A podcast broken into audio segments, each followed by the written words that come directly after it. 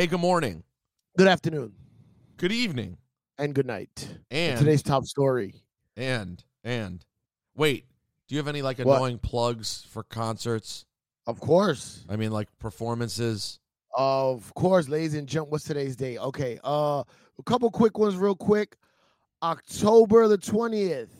I'm at Griselda Land, aka Buffalo, New York. Right. It's a Wednesday. And they're trying to they're trying to shut the site down. So I gotta prove I could bring the people out. So Wednesday, October the 20th, Buffalo Helium Comedy Club. Mhm. The 21st, I'm at my second new home, Okay. which is Burlington, Vermont. It's not my home yet. It's a wishful thinking. Okay. Burlington, Vermont.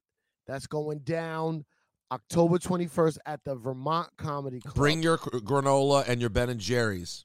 Bro, cock. listen, you don't have to remind those people. It's there. They come stacked.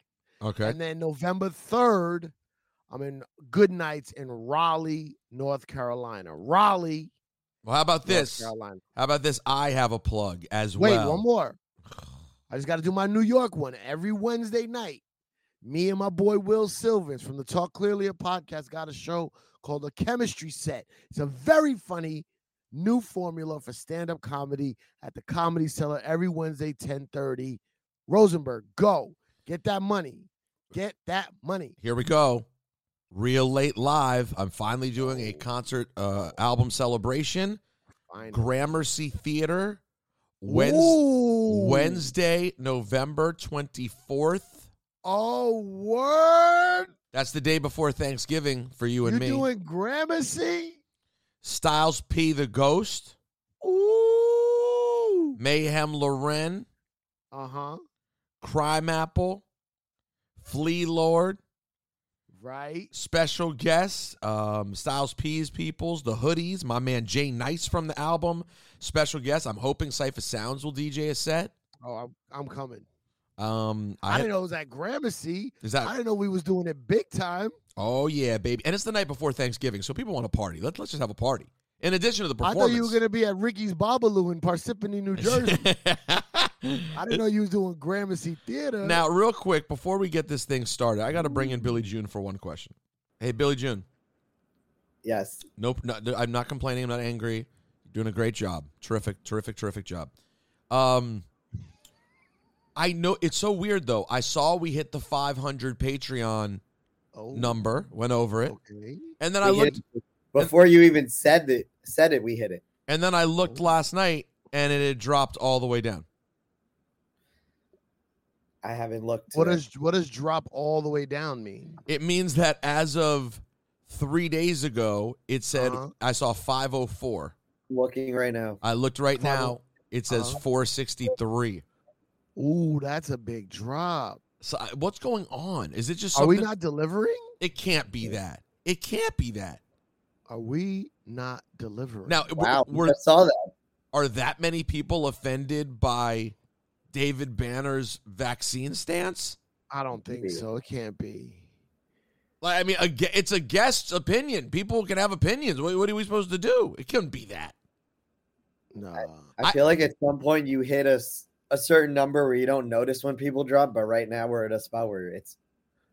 But also, it's One- the, it's the beginning. One of the hundred percent not any type of ranter. Yeah, that wasn't an answer. Um, it dropped No, off by saying it's, 40 it's- in two it's days. Also, October first.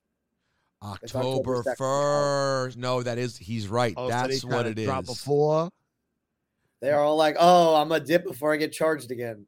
and then they come back sometimes, or we never Yes, know. they get they come back a lot. They don't get a month free or nothing like that, right? No, nothing. Yo, Yeah, y'all, pay come up. on, man. And I saw a comment this week on Twitter too.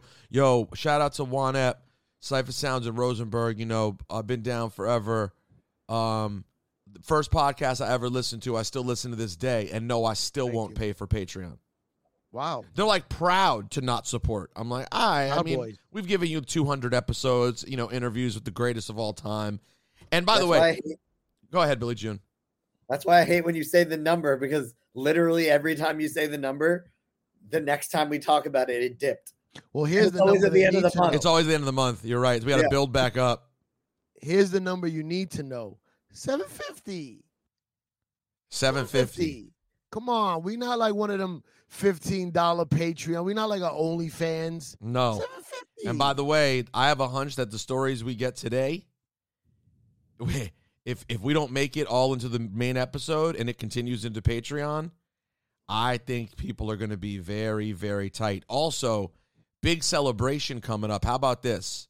We'll Gotta get we'll get more into details later because we got to bring the guest on. But November 9th, New York Yeah. Comedy Festival, Juan Ooh. live, baby, now live you show. talking. Uh, Now you talking. We at the Stand Comedy Club. Now listen, this is a place I perform at regular. Actually, all weekend. Wait, wait, before, long hold on, hold on, hold on. Can we let's do this later? Don't do the entire biography of the stand now. all weekend long. I'm there with Dave Chappelle's secret shows. Oh, I heard about, but by the time this comes out, it's over. Oh, you missed it. You should have got on our Patreon. Damn, we what's- told you all about it last week. Did oh, did you? No, he, he's lying. All right, guys. I'm saying represent for the fam. From crazy ass queens, you know what I'm saying? You know what I'm saying? You know what I'm saying? One time for your mind. Check it out. Yeah.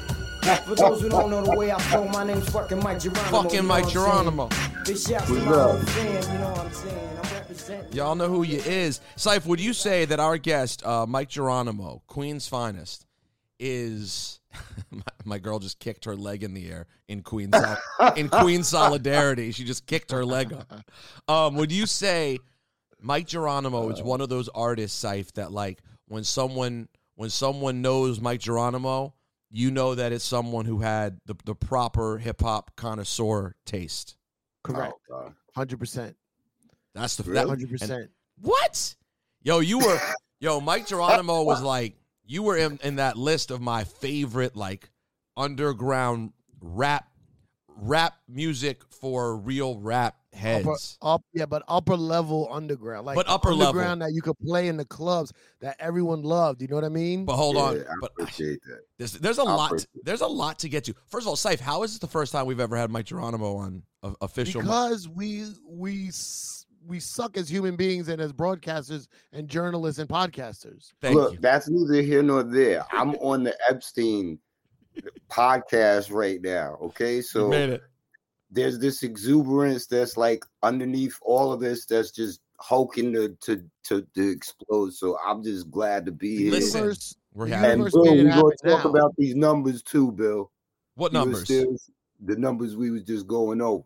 And Oh. if there's ever any special David Chappelle show that no one knows of it, tell your friend Mike. I Yeah, because Mike's out here. Mike's in these streets. Always has I'm been. in the street. That is something that's I'm always been true. Um, He's outside. he's no, he's outside. Syph, um, Yeah. Syph, Mike let's Geronimo. let's start from the very beginning, Mic Geronimo. Okay. Um, I you you first came into my purview as a at the time you know young young DJ in the mid '90s with that record that we just played with "Shit's Real." Um, yeah. that was the first time I was familiar with you, with Blunt Recordings, with Mhm. TVT, Mhm. um, with Royal Flush yeah. um anything related to that the things that came later that i didn't even realize at the time irv gotti etc Mhm. all of that Syph, did you have any uh, did you know any mic geronimo prior to that were, were you aware of him before that single No, I mean, what year did that record come out? 90, 94 94? Or 95. 95? Yeah, I think I think it was ninety four. Yeah, I was just a young buck in the game, man. I was watching DJ Riz cut that up on WBAU. Riz. Shout out to Riz Riz. Yeah, yeah. Um, My guy. yeah, but that did set off and uh you know you know what's funny, Mike? What's I'm up? glad you're here because your story is similar to our story where we set off so much shit that is now extremely huge and popping and Uh-huh. might not get the credit we deserve. Y- you you're the you're at the beginning of a lot of stuff mike ja rule hove irv gotti a lot of stuff starts around the mike DMX. geronimo time dmx Yeah. so I mean, I, I'm just thankful I was in the right place at the right time. That's all, bro. so how did you it so how did it start and where was the Yeah. it was flush where, where exactly was it Well, I, I I grew up in Flushing, you know, and um, but uh, Are you Chinese? No, right, Oh. right, like, but you gotta understand, Sipes, like when I was coming up in Flushing, Uh-huh. it was, it was different. Right. It was more, you know, you had a little bit of everything. It, it wasn't what it is now, right? You know what I mean? No disrespect. It, it just wasn't what it was now. No, it's But, just like in today's era. yeah, today is, is like- different. You, you it's almost it's almost more Chinatown than Chinatown. than anything. I like. I It's feel actually like authentic, not Chinatown. right. Like I feel like a stranger when I when I go through there. That, but anyway. So I was born in Flushing and raised there for the most part, and then I ended up um moving to Bayside when I was in my teenage Are you. Korean? Are you Korean? I was gonna say, nah, it's just all full blood. What you see, what you get. But long story short, we ended up moving to Bayside because my dad was in the military, and because of that, I went to Bayside High School. From Mm. Bayside High School, I met my man Chucky Madness from Hollis, and he knew Irv Gotti. And Chucky Madness was a DJ in Queens that was like popping at the time. So he found out I could spit, and I just started going to his crib in Hollis on the weekends, like, you know, just rhyming while he would cut different beats up. And I guess he must have told Irv about me or whatever. And then um I did But some talent even- show. even then, who was Irv? Yeah. So who was I, yo, Irv? I didn't know Irv, Syfe, like before. Yeah, he wasn't. He I wasn't didn't know that, him. you know, like he wasn't that big. He was just like another DJ around the way. Yeah, I think you know from from what I came to learn, he was you know he was DJing in the park at jams here and there, and you know he was doing, I think with like Hove and them and and going on tour a little bit and stuff like that. So he had already had figuratively his feet wet with them, Right, right, right. Before me, bro. Right. Like I didn't, you know, I wasn't I wasn't gunning for none of that. I was just spitting, you know. Mm-hmm. So I guess um Chuck had told Irv I was doing some talent show that like Chuck put me in. I didn't even know I was doing the talent show. Like I just came to his crib and he's like, yo, we going to do it. I was like, all right, cool. And we went to 109 in Liverpool. That's where the talent show was. and 109 in Liverpool. Okay. Yeah, you don't want to be around there, bro. All right. Um Oh, we don't want to be It's not a place to be around. somewhere we don't want. to be. Okay, got um, it. got Duly it. noted. I like oh, to what was I like to mark What- down those neighborhoods. What's of the where joint that's out be. there? Um, Power. It's like if you watching Book of Kanan and all of that, like Okay. that's the area where the talent Uh. show is, where they shown in Southside. Um, and I ain't get booed, and I was like the only one. Nobody ain't throw records at or bottles at while they was. What'd you What'd you rhyme? What'd you rhyme on? Do you remember what beat you rhymed on? I, I- actually, it's funny because I wrote a song called Mic Geronimo, Microphone Geronimo, and that came from the name, and it was over the the beat for Barry White playing your game. Oh, and yeah. we just cut and playing your game up, and I finished, and the auditorium was dumb quiet, and I was like, okay, and I just heard somebody like yo, you got another song? And everybody was just like, yeah, do another one. So I just started freestyling, and Irv was there. And that's how I met him. And um, he said he had a studio, I was drunk. So I just started spitting in his ear, like just freestyling, and he was just smiling. He's like, yo, you know, you need to fuck with me in the studio, blah, blah, blah. And then a shootout broke out, and we all got separated. So maybe a couple weeks after that, he had called me and he was like, every day calling me like, "Yo, why don't you try the studio thing? If you don't like it, you don't gotta go. You you know you don't have to do it anymore." And I went, and the first time I went, we did shit's real, and the rest was history. The first time you went, you did shit's real. Mhm. Wow. Shit's real was like the first song I ever in my life ever recorded in a studio. It was really the first time I ever recorded. I like I had been, Wow. yeah, you know. So Wow. He's remember right. We was doing it. Good job, man. Yeah. Wow. Thanks, bro. So, I You know what's funny? Um, did you watch the Wu Tang show? I was a Saifi. I was about to say Nah, the I same heard thing. about it, but I haven't seen it yet. But I Bro, the funny thing is, Go ahead. I'm, know, I'm pulling it they up. Showed a um, they showed a RZA when when he was Prince Rakeem Mhm. before you know he formed Wu Tang, and the single he had, "Ooh We Love You, Rakeem," was over the same sample as Here we Syph, how about, Somebody told me that. I think Listen, it was Deniece listen. Uh, Williams thing. here you go. and Listen, then he listen, couldn't clear it. listen, listen. So then that they re, they changed it, but originally the one that made him pop was that was the same sample. That's crazy. You know what's funny too, bro? I think somebody tweeted that to me or something. It's like, yo, how did you get the sample cleared and he couldn't? And I, many ladies. I know. I've got to learn to say no. I remember this. And that's crazy because now that I hear, I never caught on to that, bro. and it's funny. It's so much better than the than the later version. It really was. Time is moving slow, life is a drag. There's money to make and more girls to bag. Fully aware, so I step up on the square. Looking for what? The cootie in the chair. Flex and I flex on the opposite sex. Hit 'em up quick and step to the next. It seems I'm a fiend for a sex routine. Love to hit 'em scream. Yo, it's crazy. How'd you get that one? How'd you get Yeah. that one? It's on YouTube. Oh, that's dope. Yeah, because in the show, Yeah, I never heard that version. me neither. That's Me what I'm neither. I In the remember the video. Like I remember seeing the video on Yeah, Visit it's a different Video beat. Music Box. it was a different beat. They had to change the beat for the video. Yeah, yeah, that's Um, crazy. But um, but it's just, it's like when you watch, like if you're a hip hop fan and you watch that show, Uh huh. everybody as soon as he plays that demo and, and he gets the record deal with Tommy Boy, every I know for a fact everybody thinks of you because that's like, oh, that's the shit's real beat. Mm-hmm. Wow, that's Yeah, crazy. Crazy. Salute RZA, And he man. couldn't he couldn't clear it. Yeah, somebody had asked me about it. Like somebody asked how me how we were able to, and I was like, "Yo, I, I don't know. I Yeah, was I don't know. That's not your business. that ain't my yeah. That wasn't my department. I just go spend, you know. But And shout out to RZA. That's cool. and and that song was produced by Irv. He he did everything on the production of that.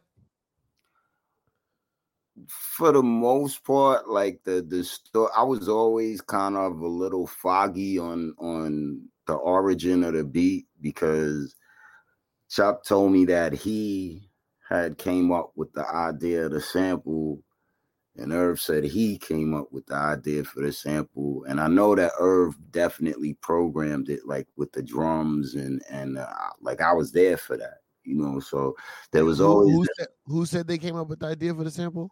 My man Chuck that introduced. Oh, it. Chuck. Oh, oh, yeah, right. yeah, right, right. so he was like, he's the one that was like, yo, Mike should rhyme over free. So and and I don't know how, you know, I wasn't there for that, but it's just always been some sort of discrepancy Wait, hey- between them. I mean, listen, this is the music business, so the record books say it's Irv Gotti. That's for sure. Um, But Yeah, but that so- but but picking a sample is like back then, especially me, because you rhyme over the whole loop, so you can't really claim the you know what I yeah, mean. You gotta man, you know, I'm just like at the end of the day, whoever was the one who was on the machine, to me, that's the person who did it. yeah. You know, Now- so so you guys rec- you recorded it in '93. It ends up coming Mhm. out. It says here, according to Wikipedia, the single was released on June 10th, 1994. Um, was it? So it says, Okay. which sound which sounds right to me because I feel like I was playing it all the way into '95, like it was definitely moving. Right. Um, um, and then Masta I.C. came out in '95. We'll get there, but so you guys were just running around shopping, shopping a deal with that single. Was that like the thing you guys were bringing to labels? We did. We actually ended up. I think I want to say we did maybe three more songs. So we had did a B side called Hem and Head, Of course, I love Hemming Heads. and we did um we did another song called For My Niggas, which ended up being You're Only a Customer by Jay Z. Um, Wow. yeah, so I did that that beat, and then um, I think we used one song that I did with Cash Money Click called Represent, and it was just like we was just freestyling. So it was me, Ja, Chris Black, O, and we were just really freestyling. But it ended up turning into a song, and then I think from there, Irv, you know, he was talking to the labels or whatever, but. I just remember him coming to me one day and be like, "Yo, this shit ain't moving fast enough. Like, I'm gonna press this shit up on my own." And I was like, "How we gonna do that?" And he's like, "I don't know. I'm gonna figure it out." And next thing you know, he pressed it up, and you know, then we was running around. We would go up to Hot. We would go up to BLS. We would And this is a white club. label. So this is a white label. This is It was not, yeah, it was a black label to be exact. It was a, a black label with silver lettering, and it had the uh, this Mic Geronimo logo we came up with really quick. And yeah, we took it to everybody. Oh, so, the- so you the record was out before the before you were signed. yeah, yeah. Oh. Because mm. we was taking it to the clubs. We was taking it to.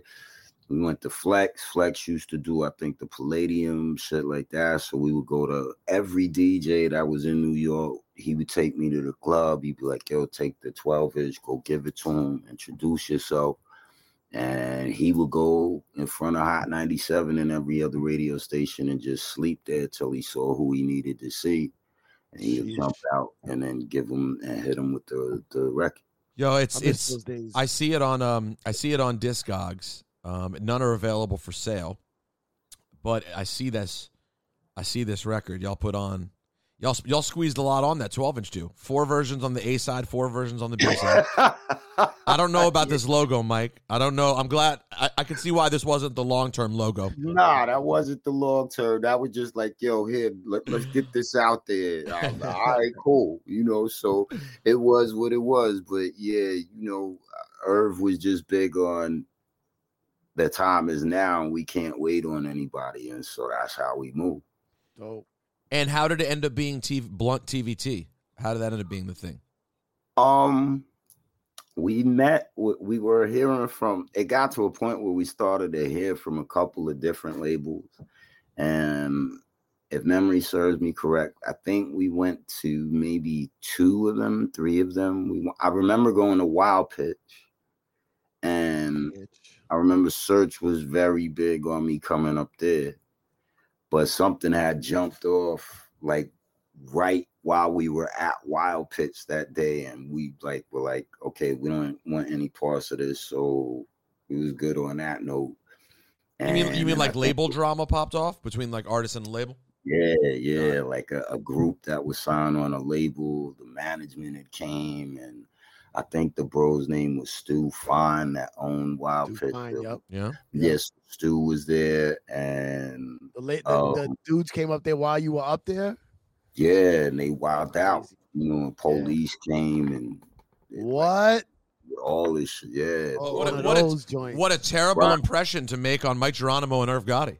Not, yeah, I felt so bad for them, bro, because I was like, this is like way more than awkward. You know what I mean? So, and I just remember thinking if I were like Search or Stu, like how I would feel with all of this mayhem going on when you're trying to land someone here. So I remember just trying to do my best to make them feel like, oh, it's no big deal. And I, you know, yeah, like somebody It's tried okay. to stab you. It's okay. That happens. You know?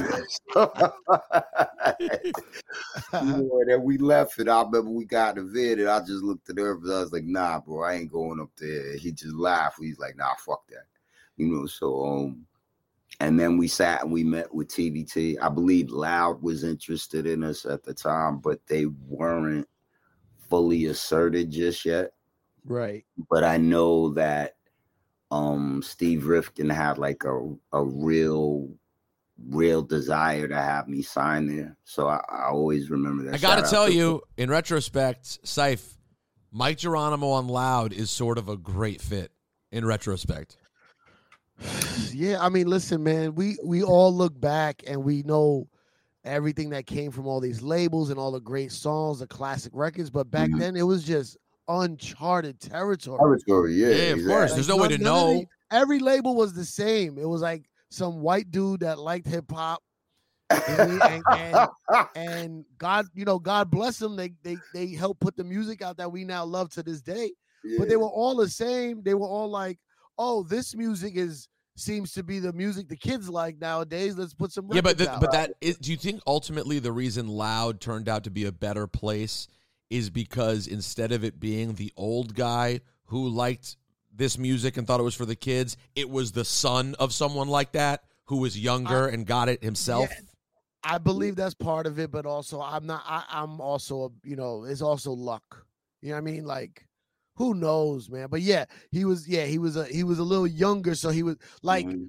like when you're younger like that. Wu Tang and Mobb Deep wilding out is kind of fun in the office. I mean, but when you're a little when you hit your late 30s, 40s, you're like, get these motherfuckers out of here. Or you just don't go to the office. You like, I ain't going up there. Call me.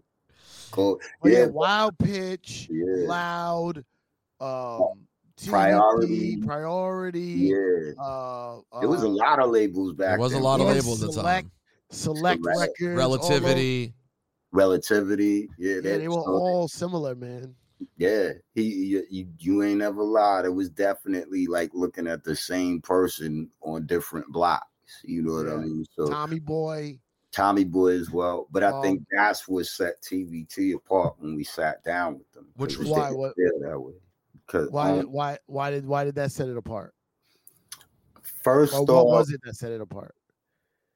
for me, I can't say what it was for Irv, but for me, I think it was me sitting with Steve Gottlieb and we just had a, a good talk.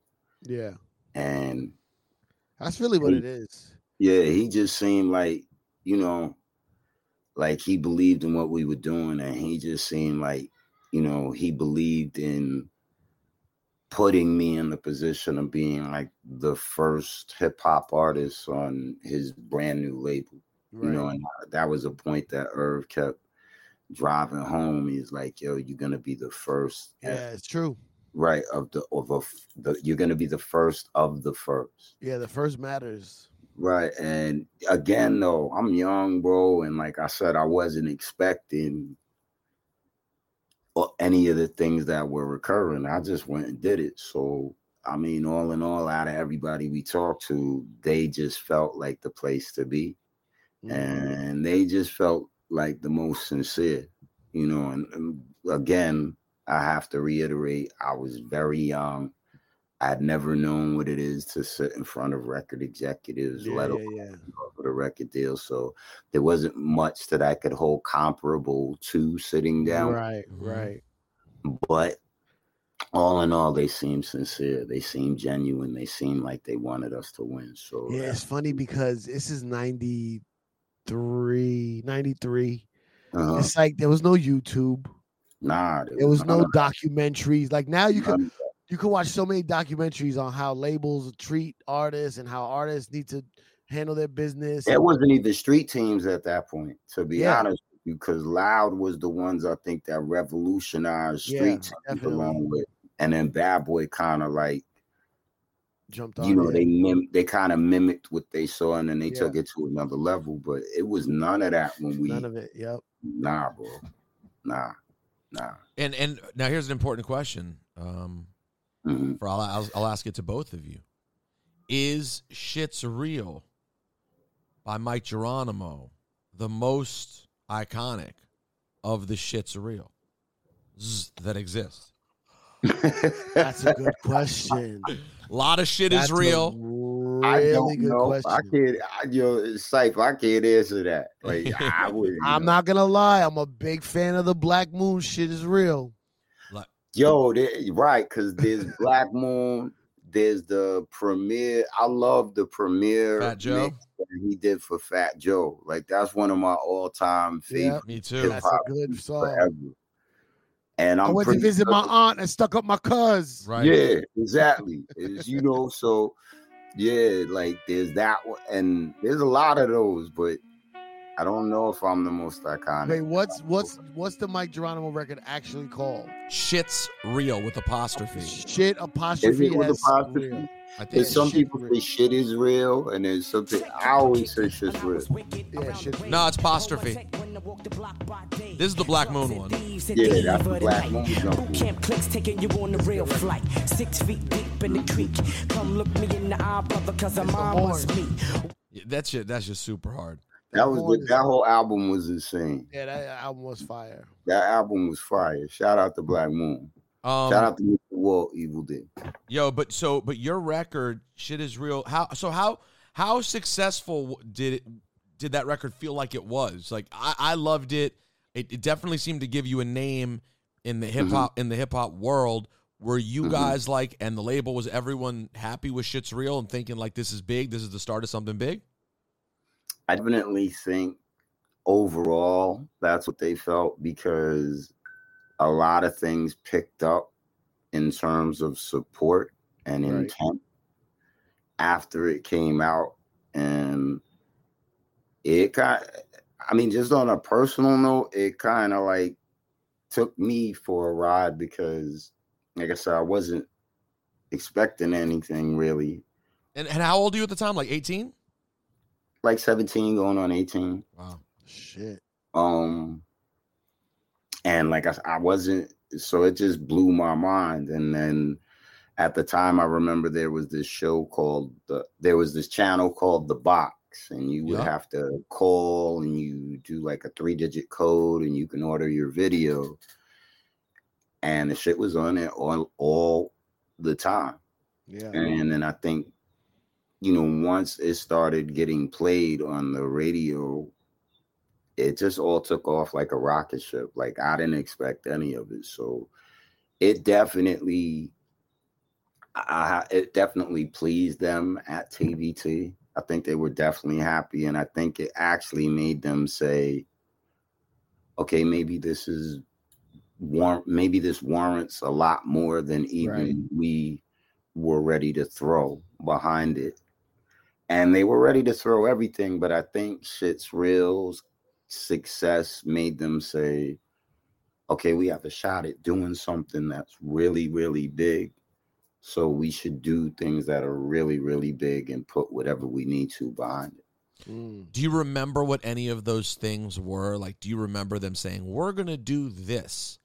Um, Mm, um, even things that may have seemed like they thought it was gonna be big, and in retrospect, it didn't mean shit. But at the time, it felt like it was gonna be something.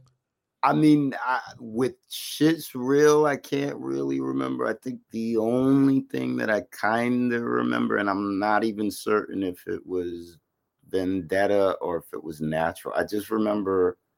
Well, no, with the Natural, they had gone and gotten like damn near every poster board for every subway station in New York City. So there was this like big blow up of the album cover and they made it kind of look like it was a movie coming out Mm. and they placed those in like every subway and that was kind of crazy and then i remember i'm not i'm not certain if it was the first album or the second but i remember they were like buying ad space during Knicks games on like msg Oh, channel shit. yeah and at that time that was like no one did that Right. And the Knicks were good, so it's yeah and the Knicks were pretty good at that so, right.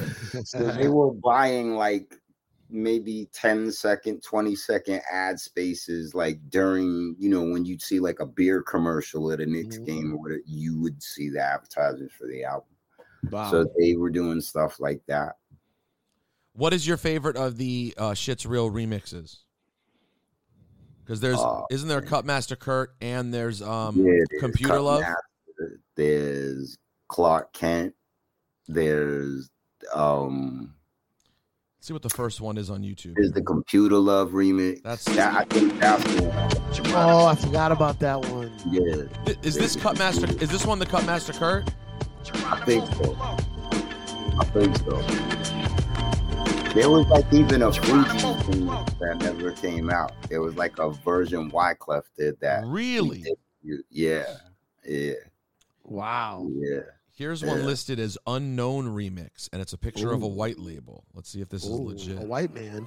White label, sorry. White label. I remember this too. Yeah, who did this one?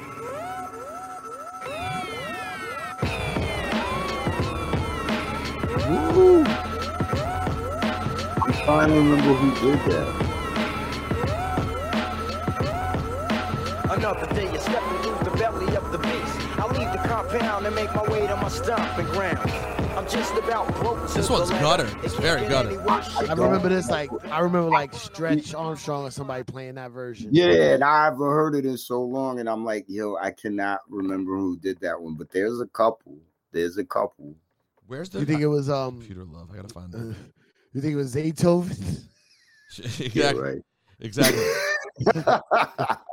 That'd be a neat trick. What would it? yeah. yeah, how would you do that? Um, um. So, so how, how? Uh, what were you and Irv like at this time? How tight did you guys get? Was it like a friendship? Was it like uh, you know, he's he's the boss running the plays, and you're trying to, you know, f- fit in? Like, I mean, and how did that work? I think for me, I just think I always thought in terms of like friendship, you know, because like I said, I wasn't. This wasn't what I I thought I was gonna end up doing in life. Like this wasn't the direction that I I, I even considered, you know. So I didn't know to say, let me write something and find a producer and then join forces and business wise that will equate to this which will lead to that and then we'll do it. it wasn't it wasn't in the the standard operating procedure of my thought process.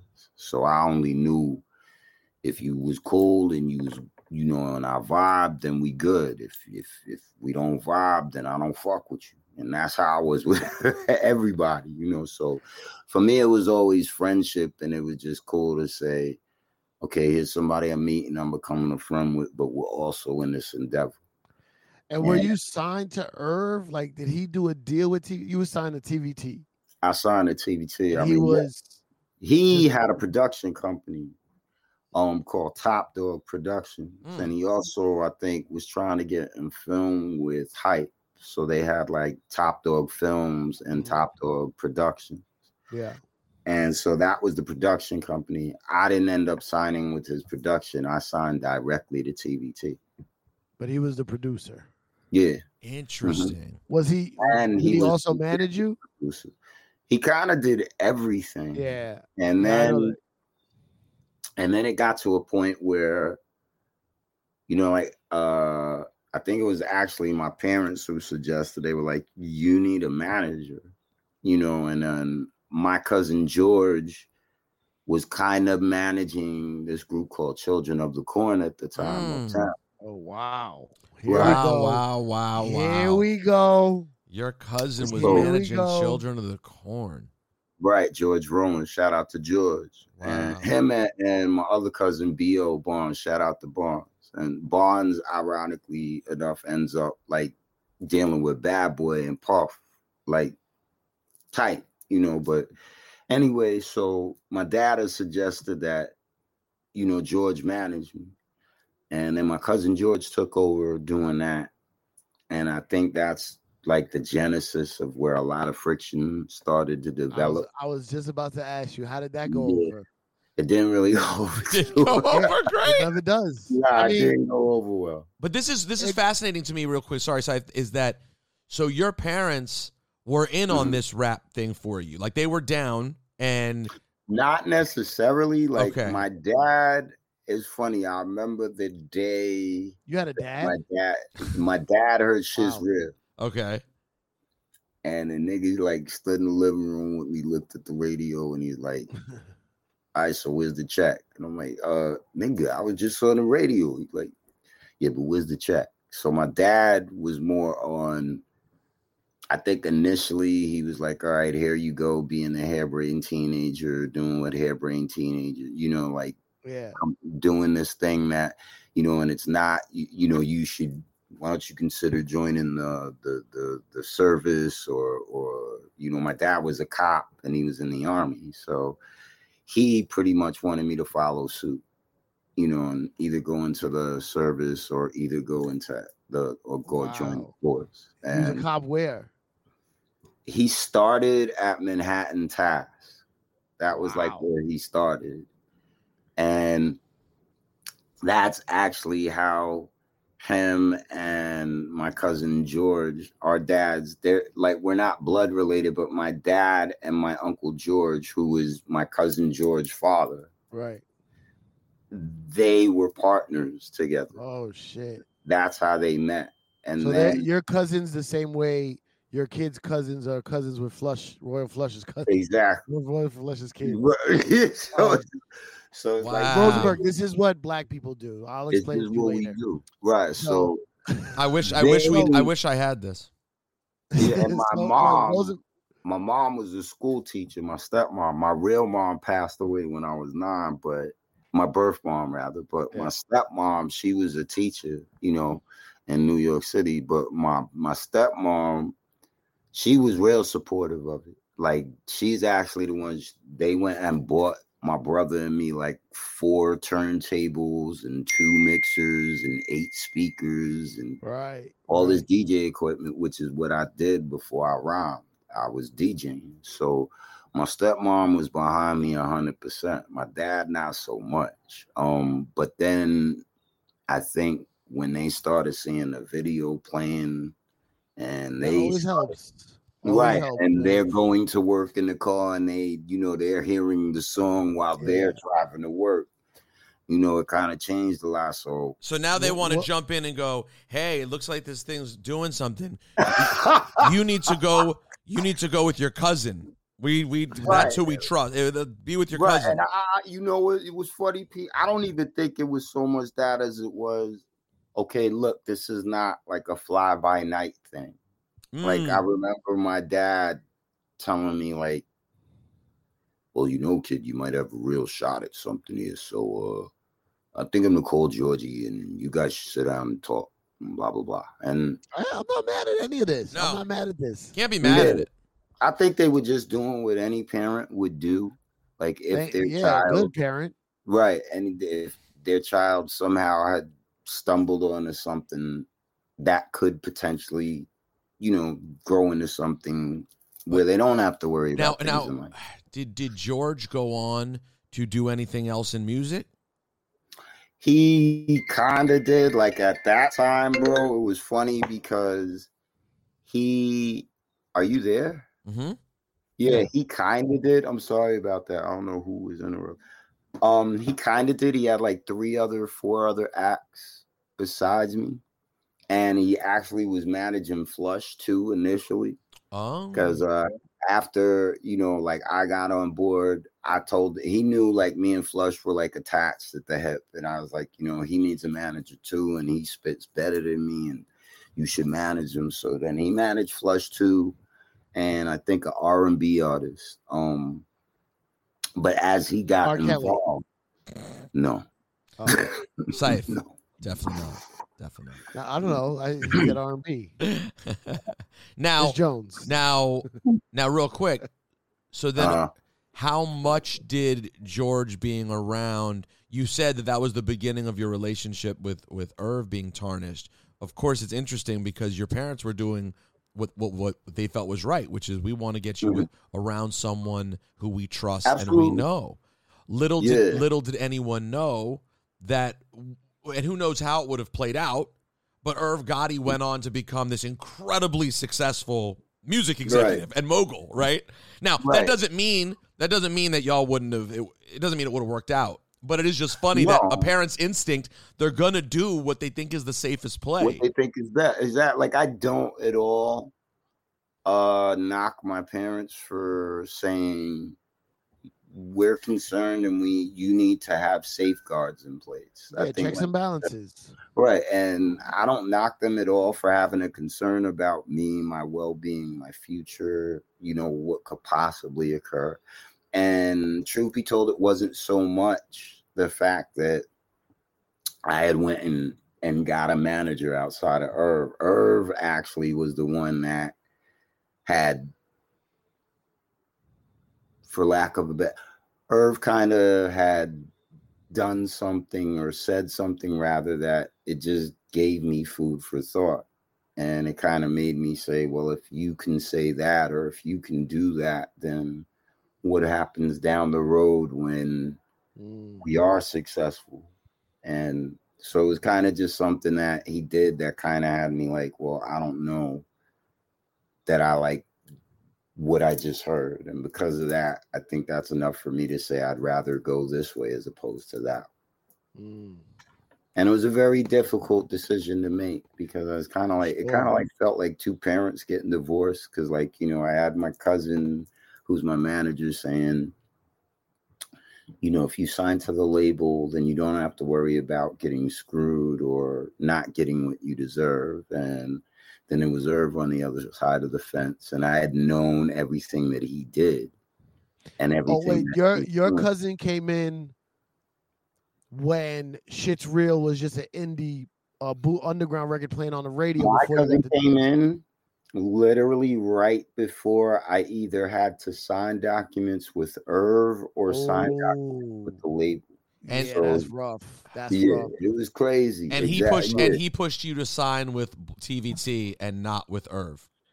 Yeah, because his his the way he had informed me was he said, "Look, if you're an artist and you're signed to a label, you're directly signed to that entity, and whatever money is due to you, it goes directly to you, and there's no question as to what you deserve. If you sign through a production company."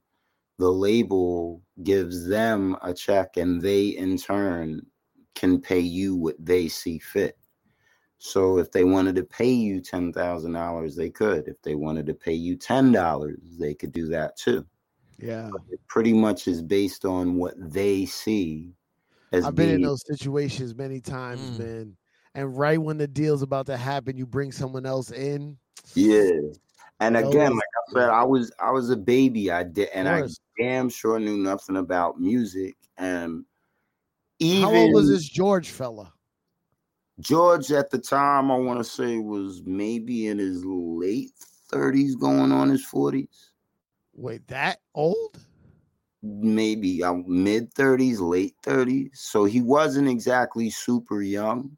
But he also wasn't Right. super experienced either. No, he wasn't super experienced. And he didn't, it's not like, you know, like I had like um violator management or something like that. But Right. like he wasn't that experienced. But with that being said, I think he was just looking at it from the perspective of this is family and this is my artist. Is And George so white I'm- or black? Nah, he black. He black. Super black. hi- so his father was a cop at 60 years old. Nah, is that I might have the the ages off, like with how old George was, but No, but if George, dad- if George was his dad 35, his dad. George could have been 32 and his dad could have been 52. Yeah, of Yeah, course. I'm saying been. you're Right. 17. Every, anybody over 25 looks old as Yeah, shit. that's true. Is that He's no? But you know, at that time, what I do know is like he was not in our age bracket. Like Right. we do shit, and George would be like, "I don't understand y'all. Like, why do you smoke weed all day? I don't understand y'all. Why do you wear your clothes like that? I don't Right, right. understand. Why can't you get that anywhere? Why do you have to go to just this store? Yeah. So kind of like." You know, and we would we'd be like, yeah, yeah, you, you we put him Yeah, on or whatever. What right. But again, I don't knock him because like I said, I think he was doing what anybody would have did, you know, and Bro, back was- then, man, uh, Mhm. yeah, that it- it's definitely a safer bet. It's a safer bet financially to go with the label, but I wasn't even gonna go with the label, as I said. I actually was gonna go against the advice I was given from my parents and from my cousin. And I actually was opting to sign the contract with Top Dog. And then Irv and I had had a discussion one night, and he said something that I just couldn't get past, that I couldn't yeah. say to You myself. old if you keep if you keep fucking up, Mike, I can find another Mic Geronimo. Nah, what he said was I should have just made you sign a contract, like niggas told me to. And I just kind of looked at him. I turned around and looked at him like, Mm. first of all, you're not a made Ah. anybody do anything person, from what I could tell. And if you wasn't made anybody do anything person, you wasn't making me do shit. Nah, So that's from that's that comes from you know now as an older guy, that came from a moment of frustration and he felt like he put everything in. I mean, now in hindsight, how old was Irv at the time? only a few years older, right? 20? yeah, he was only a couple of years Like he was a kid too. Like right. eh, But Syph, hindsight is twenty twenty. We were both kids. Yeah, Yeah, that's what I mean. And in the same way that I say to myself, maybe I got too offended and wasn't open minded enough to 100%. understand where it was coming from. Hundred percent. In the same sense, that's how I could. Pro- he may have said to himself, I doubt it because I know how he is, but he may have said, well, maybe that was too rash, or maybe No, he de- bro. We that." know Irv, man. We know we know Irv is a wild boy. Is all energetic, crazy, says all this right. shit. And but, you, but Irv is also like a, a a guy who go in his quiet time was like, maybe I shouldn't have said. You know what I mean? I mean, you know what? I I don't know, and I'll Yeah, we never don't know. know. We'll know. We can ask him. really- Right. We still Saif, don't know. Saif, Saif, by the way, we probably did ask him. We probably did ask him and don't remember. knowing us, knowing us, we didn't. No, but yeah, but that that shit that shit is all like, yeah, man, that shit is all. We would like, I'm you know, his parents were telling him, kid. Yeah. his parents were telling him, get, you know, get what you got to get. You know what I'm saying? Same way your parents were like, you got to make sure you stay safe and, and get what you, you know what I mean? Like everybody Right. has like, and at the and at the end of the day, if I didn't learn anything else from it, um, I definitely learned that if you believe in something or if you believe in someone, then just just believe and just ride. And maybe had I seen it that way, maybe I would have overlooked the statement. Maybe I would have overlooked other things that kind of that statement and him Yeah. saying it. Sorry, and then yeah. that, that was kind of like the straw that broke the camel's back. with right. um But like now as an adult, you'd be like, yo, you just said something crazy. I'm gonna step out. I'm gonna go home. We both gonna go sleep on this.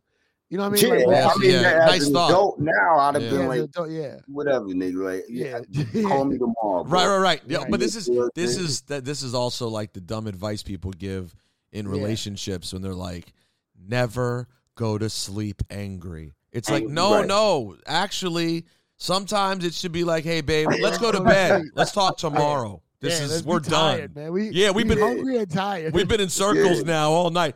Um, so wait, so was was Irv then out by the time you finished? Not out. I don't mean out, but No. was he? He kept. He worked all the way through the natural in the same way. the whole way. He he was the executive producer. He kind of, to an extent, even though I wasn't signed to Top Dog, he was a he became an A and R at TVT. right, right. and I was his first project. So he kind of was still, you know, Still in the- yeah. okay, well, y- yeah, you're gonna do this with this producer, or I might say I want to work with this person, and he might be like, yeah, or nah, or you know, and he was very intricately involved in, all right, yo, we're gonna put this song on, and that song's not gonna be there. So even though I wasn't signed to Top Dog, he still had that level of control or autonomy over the project. And I think the only difference was funny enough that because I wasn't signed to his production, I actually had the ability to say, well, I don't agree with that and I don't want to do that. And so I'm not doing that. You know, and that never happened because we kind of like, when it came to making that album, we kind of saw everything for the most part eye to eye. There were a couple of producers that he didn't necessarily envision me working with or that he didn't necessarily think, you know, like, well, you don't really need that. I, I well, his plan for me, or or rather for what he wanted was he kind of looked at Death Row as what a label should be, what a sound should be Mm. yeah, and I don't mean like to to to I don't mean it in the sense of like you know making a carbon copy of Death Row, but he kind of was like moved. right. So he was using what Death Row was, what they put out, and how they were established, and that was kind of the template. Mm. And it was before Murder Inc. was Murder Inc. But I think he kind of looked at it like, okay, you see how them niggas is moving? That's what we gonna move like. Right, makes sense. But you sound like you. Right, But I want you to do this, and I want you to do this, and And some of those things we agreed on, and other things I was like, nah, that's I'm not. I don't feel that, you know. But be, again, because I didn't sign the top dog at the end, I could still say, which was very rare, if any time at all, I could still be like, well, I don't agree with that, and I want to do it this way. Well, for people who have, I'm sure there are people listening who love hip hop, know the name Mic Geronimo, never spent a ton of time with the natural. Um, Mm. so let's get into some of it. Um, first of all, the names associated with this album that were a part of it in any way. Um, Beatminerz, uh, Buckwild, which which Yeah. which on Masta I.C those scratches are Rock Raida, um, Rock Raida, yeah, which is rest in peace. rest in peace, which is in- incredible. Um, Yeah. DMX, Ja, and Jay Z are all on Time to Build, which Irv produced. You have Mm-hmm. another Buckwild um, production in Three Stories High. You have Mhm. OC on Men versus Many, produced by Beatminerz. Another Yeah. Buckwild. You have the Lost Boyz, Freaky Tah, rest in peace. Like uh, my favorite Freaky Tah m- a moment maybe is on Masta I.C remix. Um, I, and Nash, and by the way, and Nashiem Myrick produced on that with Harve Pierre, which is crazy. Yeah, yeah, nah, Wow. yeah. Nashiem did that. Yeah, She did what? He did the Masta I.C remix, the remix. Yeah, Oh, fuck. which is him on and the album. Hard. Yeah, him Hard. and So, Hard, so, so, Yep. um, this, this here, the second single, um, Masta I.C. Let's give everyone a little taste in case if you were under a rock for some reason. This is one of the most rap-looking rap videos of the '90s. I'm so high, you so high. I'll be getting money till the day that I die. Blush. I'm so high, Yeah. And we had no treatment for that video. Like Say it again. Say it Nope. again, Mike. I said, and it's weird because we had no treatment for that video. Like um, I think it was a Super Bowl Sunday, and I remember Hype Williams called me and he's like, "Yo, what you doing?" I was like, "Yo, I'm watching the Super Bowl," and he's like, "Yeah." He's like, "Yo, we gonna film a video," and I was like, "All right, cool." But I thought he meant like, you know, we got to start talking about, you know, filming the next video. Um, because Hype did shit's real. Wow. Um, By the way, I- Syfe, did you know that till this moment? I did. I I did know that, and I forgot when you just mentioned. it, I remembered that he did those videos. Yeah, hype this shit's real on his little ass camera. It was like maybe five inches. Wait, in Hype from Queens? height. Not well, I don't know his origins, Like, but he was I, he was around Irv. Him and Irv. yeah, and I, yeah. I remember going to Jersey to see him. We would always go to Jersey. Um, but yeah, and he's like, "Yo, we're gonna do a video for for you know, man, start seeing." I was like, "Okay, when you want to do it?" And he's like, "Yo, come downstairs." And I was like, "What?" He yeah, come downstairs. And I came outside, and there were like three trucks in front of my building. Yeah. Wow. Had he done anything before this? What was this real? Yeah. I think he did. There was a group called T. I want to say, why is it not? It's not TA7. TA7 was like a gang in Queens. There was a group that had a song called "Come Baby Come." Oh, or some shit K7. K7. Right, K7. So he shot that video for K7. Yo, th- that's that's wild. I did not realize. I did not realize he did that. Yeah, he did K7, and I think he did something else. By the time Masta I.C came around, now he was doing stuff for Brandy and Usher and Bad Boy. Wow. As a matter of fact, the equipment and the trucks, because when, like I said, he told me come outside, and I went in front of my building, and he had like three gigantic 18 wheeler trucks in front of my building. And he's like, yo, go call all your friends. We're gonna shoot a video right now. And I was just like, what? And he's like, yo, go call everyone now. So we just went down Colden and I called Flush and I was like, yo, Oh, I know exactly what happened. yeah, and I told I was like, yo, just we just started calling people. We called the Lost Boyz. We called, you know, like family. We had a South Side people in Corona, left, right. We just started calling people, and then um, it turned out that the equipment was for either Brandy or Usher.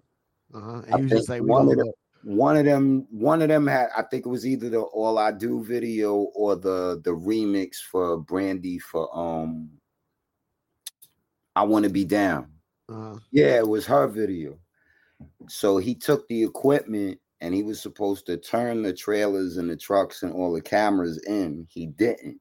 Right. He held all the equipment and shot Masta I.C. One day, right? In one day. And we shot the the trailer for what would become Belly. So in between shooting Wait. I see. Pause, pause, stop, slow down. What the fuck did you just say? as we were filming Masta I.C. Uh-huh. Belly is like loosely based on um one of our people. Like shout out my man Monday. Um, but the story of Belly is loosely based. And Monday, originally I was supposed to play Nas role. Wow. Because um Monday was like Mike is just like such and such. Like if anybody should be, it should be Mike. So during Masta I.C, we shot like a maybe 20 second trailer of Wow. that they used to sell the screenplay and the idea of the movie Belly to the the production or the movie company. Right. And so they that's how they got the green light and the funding for Belly. and they you got shot- That is crazy. Yeah. yo Yep. yo Mic Geronimo is like the Forrest Gump of hip hop. Like You are not the only person who has said that, and I laugh when people say. Now I I like crack up when I hear it because I'm like, Yo, Yeah, it keeps going. But like, as- Saif, I already thought that, and then he mentions that Hype Williams did shit is real and Masta I.C. Yeah. I'm like, wait, Mm-hmm. how much different shit weaves through the beginning of your career? It's just Yeah, like, man. It's is just so fucking weird, bro. Like, and it's it's just bug because, like I said, it'd be. De- I mean, if I look at it, all is crazy because the first person I ever knew coming outside of my house was Large Professor because he lived right next door to me, Mhm. What? blushing. and yeah. So my mom's like, you know how you'll have, you know, you have the older dudes that might be. You know about Paul from next door? Yeah, That's Paul. exactly right. Like my mom's would be like, "Who you outside with?" I'd be, "Mom with Paulie." Oh, okay, you can stay outside till the lights come. so if, Lodge was outside, my mom was okay with me being outside. He had glasses. Yeah, he I glasses. always think with somebody Right, with glasses. exactly, exactly. Him and my man Van, my man Savander, and Van is uh Nas's daughter's sister. That's Van's sister. I mean, Nas's daughter's mother, Carmen, Right. grew up with us too. So all these people were in my daily Yeah. circle of, Yeah, of yeah. And my mom passed away, and I ended up moving, and I live in Corona, and I live in East Elmhurst for a bit, and then I finally settled in like South Side, and then we moved to to to Bayside, and lo and behold, there's all these people that are in my mix that have something. so large professors when you're like eight, nine years old. Yeah, large is like who taught me about fat laces and pumas and and and and going down Main Street and getting my name buckle with my you And know how old was he at the time? large was maybe two three years older than me, but he just had an old soul. You know what I mean? Yeah, he just you know like he just seemed a lot older than what he was. So Wow. but Large put me on all of that graffiti, um, windbreakers, gazelle glasses, Kangol. What's the shirts? The BVD shirts. Yo, the- how did you he kept not- In, you kept in touch all those years after, like you Mhm. know. Okay, that's crazy. How is how does he not have a song on the album? All right, you know what we need to do here, Saif? Let's stop. I know exactly what we need to do. we need to stop for a 2nd Mhm. And this is the time when we say, hey, fuck faces. Um, we do a Patreon show. And if you want to get things like, I don't know, another hour and change with Mic Geronimo, I like I like that we we we foreplay you. You know what I'm saying? We get you all hot and steamy and ready to go. And right when we're about to spelunk it, come on, baby. Come on, baby. Come on down to that Patreon. Come on down. Um, yeah, this is a good one, and he there's a lot more here, and I, I the way his story ends too is I had no idea it would be this good. yeah, I didn't I, know had I, no. I really didn't. I didn't know where the story went. Uh, it was it was because you know Syph and I do no preparation, so we obviously don't know where the story's going to go. We just wait and hear it. So, anyways, thank you. We love you guys. Head on over to patreon.com slash one ep is life.